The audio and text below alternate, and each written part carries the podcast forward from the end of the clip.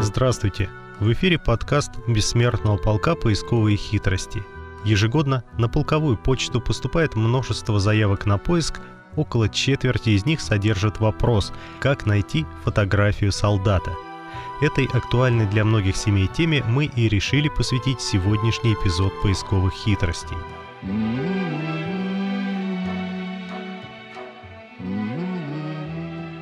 Шаг первый. Исходные данные. Как известно, успех любого архивного поиска во многом зависит от исходных данных, поэтому для начала необходимо восстановить довоенную биографию солдата.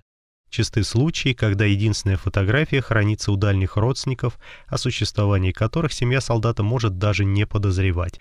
Именно по этой причине любой поиск стоит начинать с опроса всех известных родственников.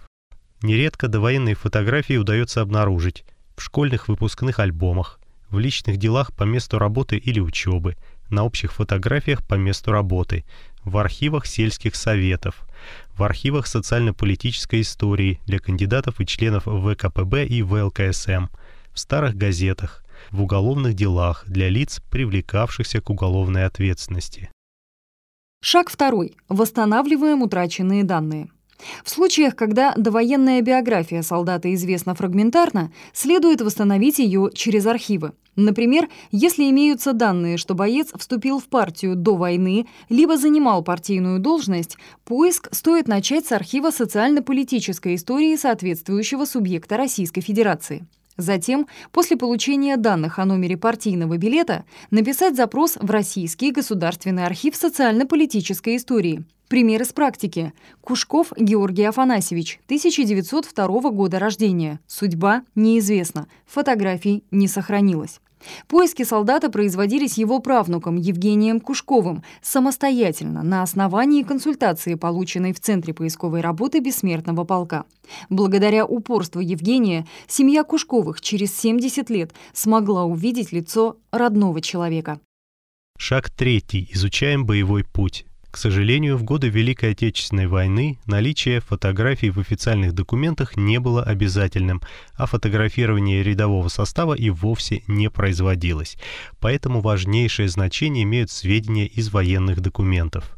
Для начала необходимо изучить имеющиеся в электронных базах документы, восстановив по ним место службы бойца и его звание. Пример из практики. Метелкин Борис Андреевич, 1908 года рождения. Звание и боевой путь неизвестны, фотография в семье не сохранилась. В электронной базе «Память народа» обнаружены наградные листы со сведениями о звании и месте службы. В одном из них содержится номер партийного билета, благодаря которому в Российском государственном архиве социально-политической истории выявлены учетные документы с фотографией, датированной 1943 годом. Теперь семья Бориса Андреевича с гордостью несет его фотографию на шествиях бессмертного полка.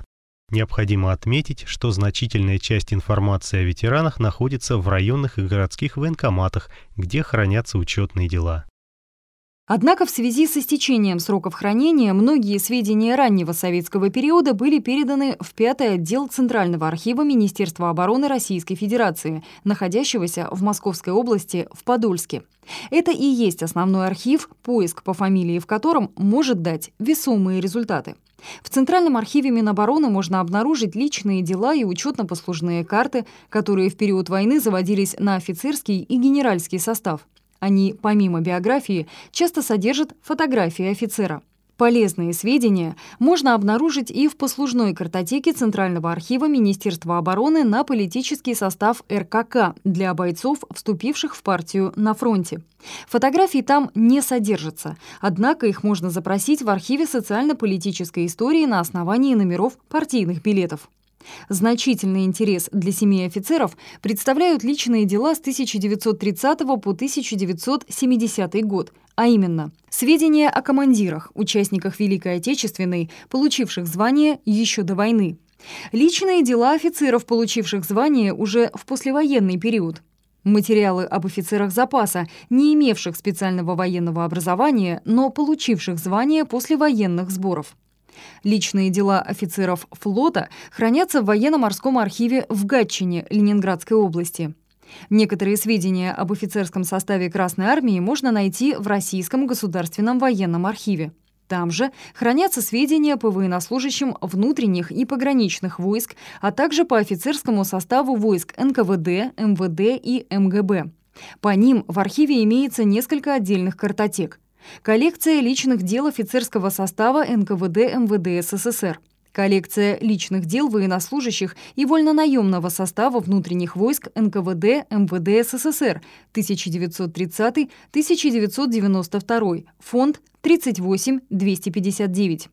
Коллекция дел по приему в кандидаты и члены партии и персональных дел коммунистов и комсомольцев войск НКВД МВД МГБ МВД СССР 1928-1991. Фонд 40 310. Коллекция служебных и учетно-послужных карточек на политический, командно-начальствующий, рядовой и вольнонаемный состав частей, соединений и учреждений НКВД МВД СССР 1918-1956, фонд 40 896. Все вышеуказанные документы предоставляются родственникам в установленном действующим законодательством порядке. Помимо вышеуказанных архивов изображения бойцов можно обнаружить. На фотографиях в семьях сослуживцев в этом часто помогают сведения, размещенные на сайте бессмертного полка мойполк.ру. В газетах военного времени многие из них доступны для ознакомления на сайте oldgazette.ru. В кинохрониках подразделений, в которых воевал боец, в карточках военнопленных, в материалах уголовного дела для лиц, привлекавшихся к уголовной ответственности в период Великой Отечественной войны, в личном деле по месту учебы или работы после войны, на досках подсчета и в архивах предприятий, на которых работал ветеран, в архиве кинофотодокументов, в различных юбилейных сборниках, в советах ветеранов, в музеях частей и подразделений Красной Армии, в музеях боевой славы, на надгробных памятниках. В следующем выпуске подкаста «Поисковые хитрости» мы поговорим о том, как найти информацию о ранении. Текстовую версию этого эпизода ищите на сайте Бессмертного полка мойполк.ру в разделе Центра поисковой работы. Mm-hmm.